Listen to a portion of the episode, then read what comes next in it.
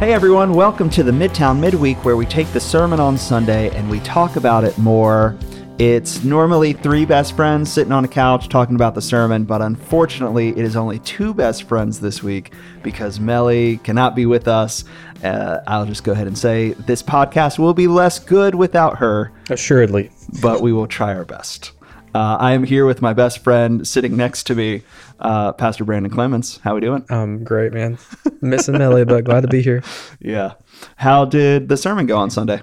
I thought it went really well. Yeah, people seemed really receptive to it. You know, both both football teams won on Saturday, and everybody got an extra hour of sleep before Sunday, so felt like the room was pretty chipper and ready to ready to go. So Did what, what was attendance like? Because I know at downtown we had probably the most people we've ever seen since opening back up, and we were trying to figure out is it daylight savings? Is it because the Gamecocks that's, won? yeah, that's interesting. I I would have thought it might have been taking a dip because of people at the late Carolina game, but Yeah, which was a blowout. So yeah.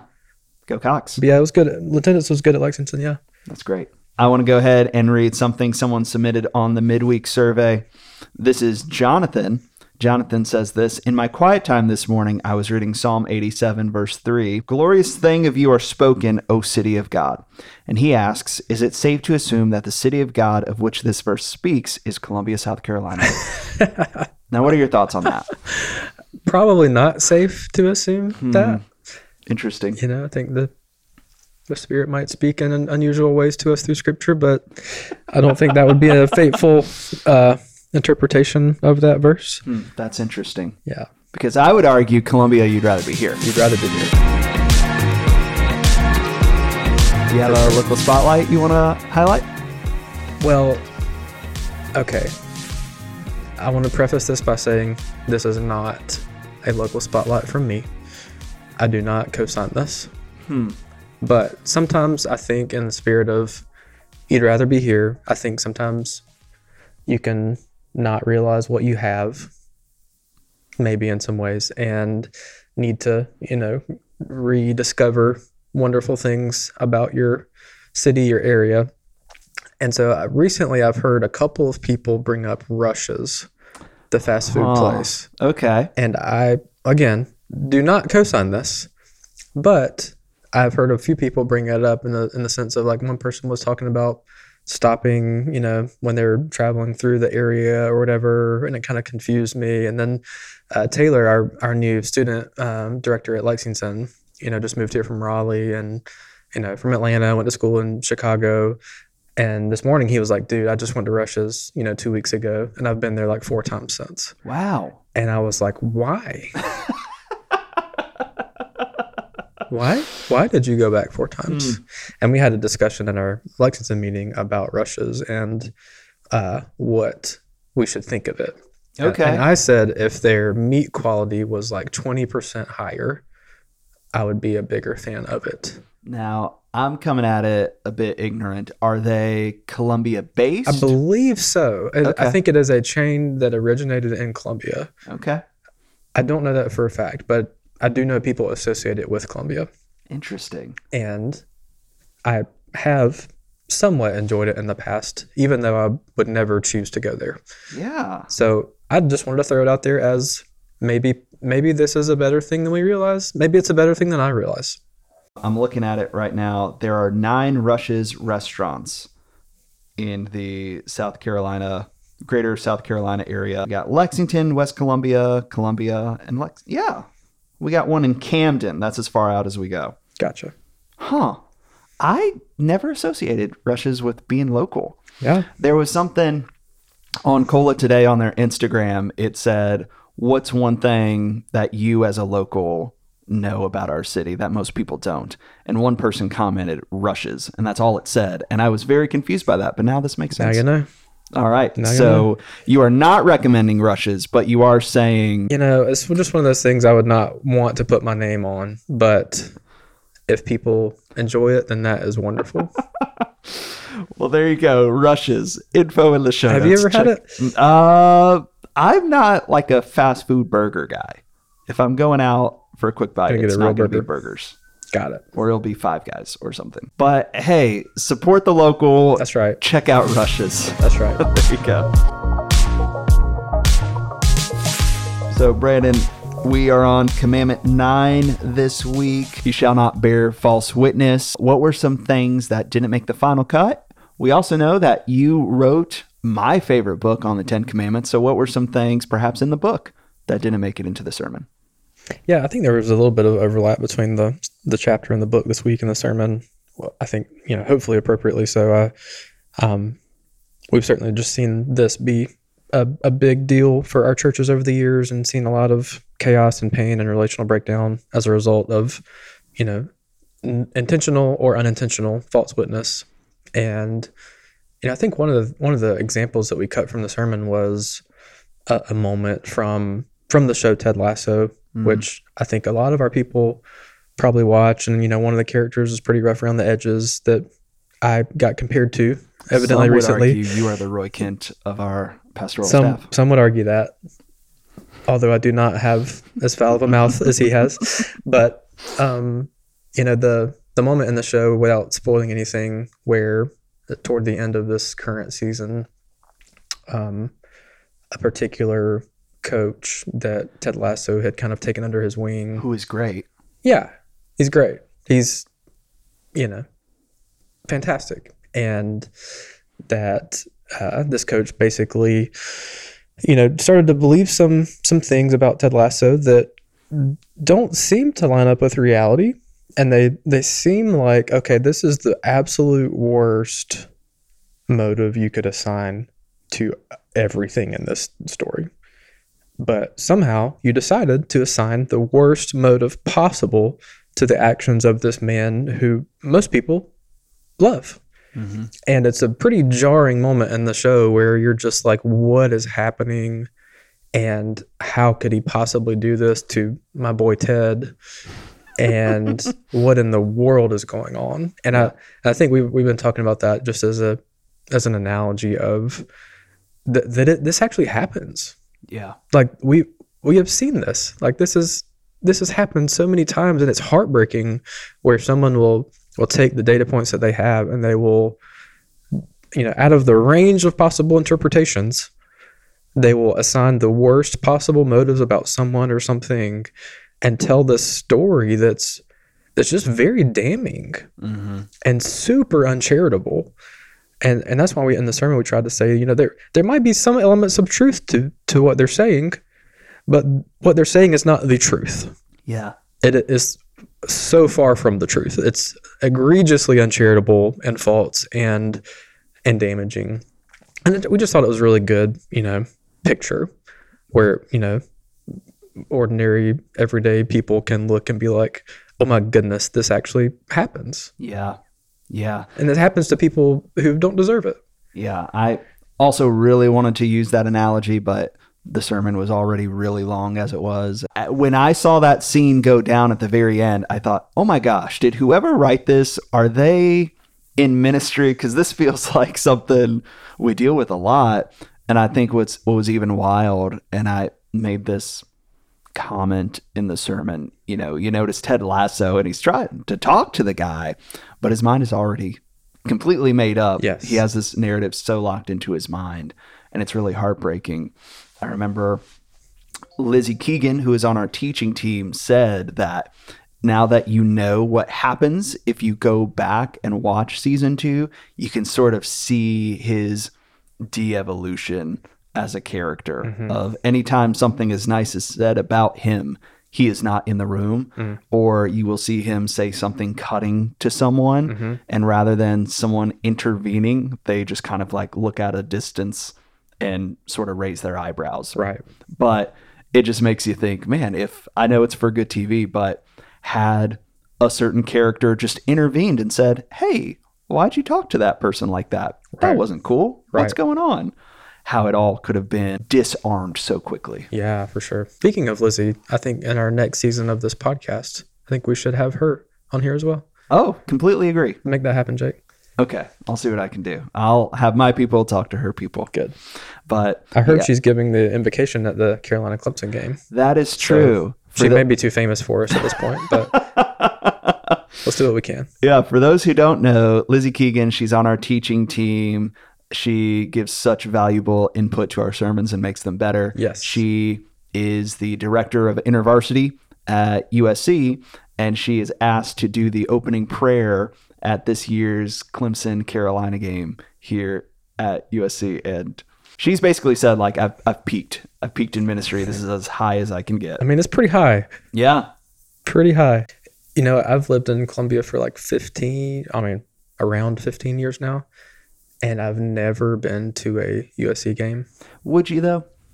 Yeah, I, yes, I I do want to go, and I was like, uh, maybe I should try to go to that game because I'd get to see Clemson, Carolina, my first game at at USC, and I get to hear Lizzie do the invocation. That would be very cool. I don't know if it's going to work out, but it would be awesome. Well, one of these years, I know Lucy's very much, she's waiting for the day when all our kids are old enough and we can get season tickets and Nice. just make that a normal thing. So you can tag along. That'd be great. That's right. One thing in regards to this sermon, so I had one person walk up to me after the sermon, and in regards to this sort of topic of of bearing false witness and telling lies, asked the question. I thought this was really helpful and interesting as far as what are we to make of an event like January 6th with the Capitol riot, where it was very obviously misinformation being spread? Really, sort of a watershed event in terms of where we are as a country. I will say one reason why we didn't talk about that,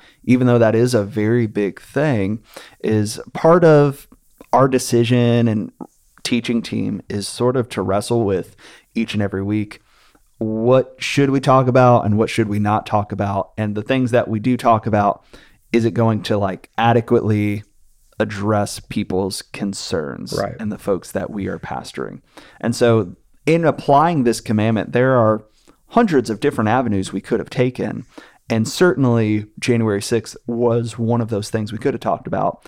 And just for the sake of where our people are right now, we decided to forego that to talk more about interpersonal relationships. But that certainly is a topic. And yeah, what do we, Yeah, what do I we mean, make of that? I think if the question is why why did we not do one particular cultural example of you know collective false witness, the answer would be because there are too many of them. yeah.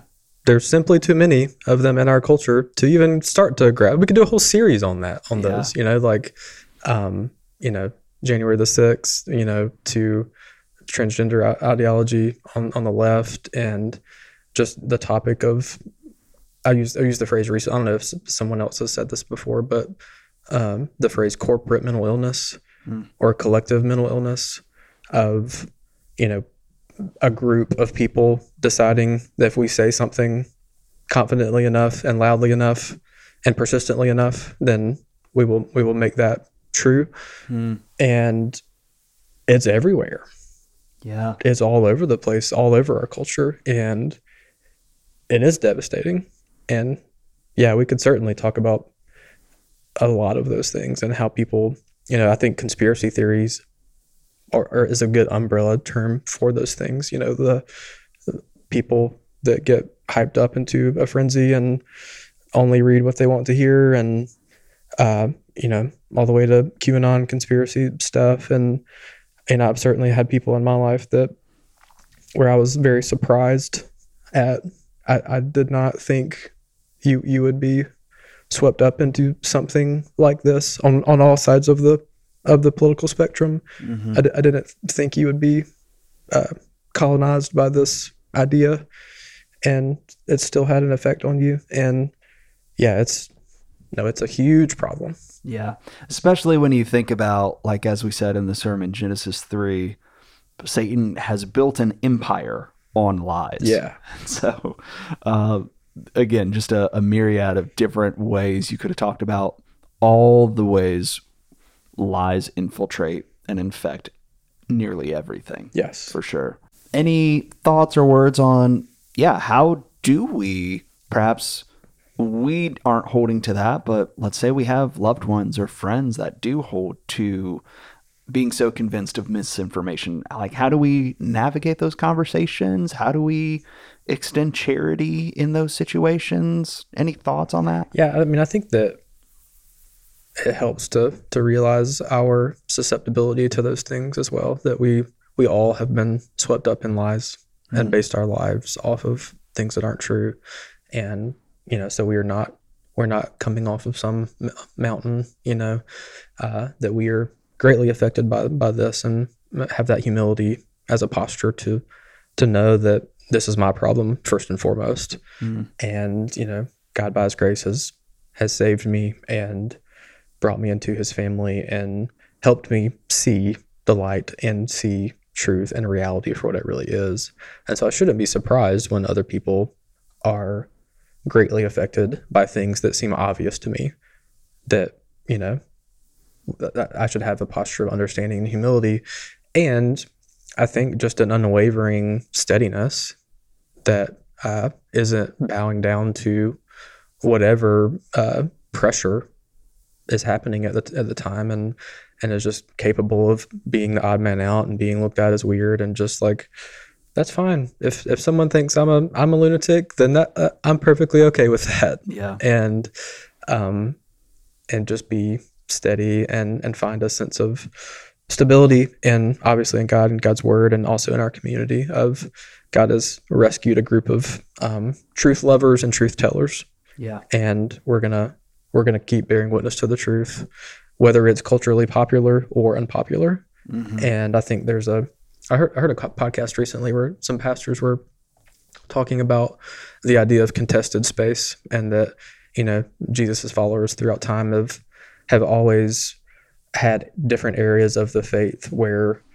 some of the tenets are celebrated and other tenets of the faith at that particular time and place were contested they were Mm. not liked at all Mm. and uh, I think you know it's interesting to, to trace out how those things were different for Christians at different points in time. Right now, I think there are some elements of our faith that that line up pretty well with culture. You know, with some of this social justice and Right. um, you know, let's care about the poor and um, some things that don't receive pushback. And then there are other elements that are not super popular culturally right now. They're contested space Mhm. and I think we just have to have the the courage and and pray for the the strength to be able to withstand. Uh, and those can come from you know depending on your context from the left or the right, Yeah. and just the having the courage to to be like I'm I'm going to build my life off of off of truth and um and love the truth and and bear witness to the truth. Yeah, that is helpful. I, I love what you said about being humble, having the posture of humility when you talk to to people, uh, having a confidence at the same time that here's the truth that we hold on to, and trusting in the Holy Spirit, believing in the sovereignty of God. I think at times with a with a topic such as that, it can feel like you know we're wanting some sort of like magic bullet or magic resource to be able to help people see the lies that they are believing or the misinformation that they're believing. And there's a part of it too where our call is to be faithful and trust God ultimately with He is going to open their eyes if He so chooses, you know? For sure. Yeah. I think there's a there's a temptation to to be angry at people who we we rightly see are believing wrong headed or devastating things or harmful things. And, you know, I think it is far more helpful to to have a posture of like they, they are deceived just like I was deceived. Yeah. And that, that's how I'm gonna operate and and posture myself toward them Yeah. as if they are they are deceived by something that also got me. Mm. Yeah, that's very helpful. Anything else that didn't make the final cut, Brandon? Yeah, so I was thinking about the the opposite of bearing false witness and what does it mean to be truth tellers. And you know, one of the things we talked about in teaching team that we didn't really have time to focus on a lot in the sermon was like the idea of being precise in your speech and you know being charitable in the way that you describe people and things, but also being precise and not exaggerating things or not um, using you know extreme language to try to get your point across in Mm-hmm. um, and I think that's a huge problem and temptation in our culture right now, where we just you know tend to use really strong words and really uh, extreme terms to you know try to get our point across. And um, I told a story yesterday about one of my one of my kids, you know, saying something, you know, you always do this to me, Mm-hmm. in, in a way that's just absurd. It's like no, no, that I do not. Sometimes I have said in those moments, I say something like, I am your best friend. That's right. Yeah. Yeah. yes. And uh, we had I had a family um, come up after and you know said you know we have a rule in our house that is we we don't use the words never and always unless we're talking about God. Hmm. I thought that was really helpful. Hmm. Like you know th- th- that is something that we only ascribe to God is and God always loves us. You know, God never forsakes us. Those are love that. absolutes that. we can actually attribute to God, and they're typically not fair or charitable when we attribute them to people. Yeah. So if I'm in an argument and I say, you always do this or you never do this, it's like, you know, it, it doesn't sound as good to say, you sometimes do this and it upsets me.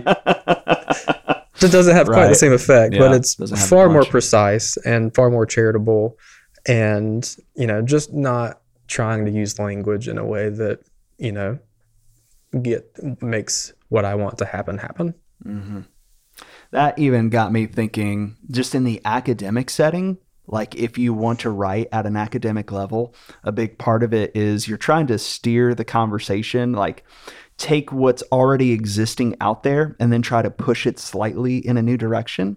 But part of it requires that you have to disagree with some of it, but you have to articulate it in such a way that accurately reflects the conversation at large that you're trying to disagree with. Yes. And if you cannot accurately summarize the conversation that you're trying to disagree with, it's like, well, then this is irrelevant. We can't make progress in an academic environment if you cannot charitably talk about whoever you're disagreeing with. yes. And I thought that was so helpful and fascinating. And man, how much more Yeah.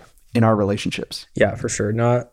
I, I think I briefly tried to hit that yesterday in the sermon of like if you're if you're even if you're processing, you know, relational conflict that you're having with someone else that's not involved, you should do your best to represent their case uh, in a way that if they were there, they would say, "Yes, thank you. You Mhm. articulated why I'm upset and my position very well." Yeah. And I, and I think if we can really try to do that, then that's gonna it's just gonna erase so much potential for conflict. My hope and prayer is life group this week. We can apply this, have some reconciling conversations this week.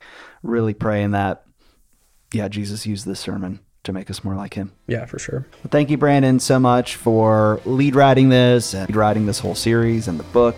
We're very thankful for that. And we'll direct you all to links in the show notes. Holler at us if you have any questions about the series. Next week, we're going to be taking a lot of the extra questions y'all have asked and really tackle that. So stay tuned for that. That'll actually be our last episode of the year. We're going to take a break during Advent. In the meantime, we'll see you until next week. And we'll be back in the spring with Lizzie. There we go. See you later. Bye.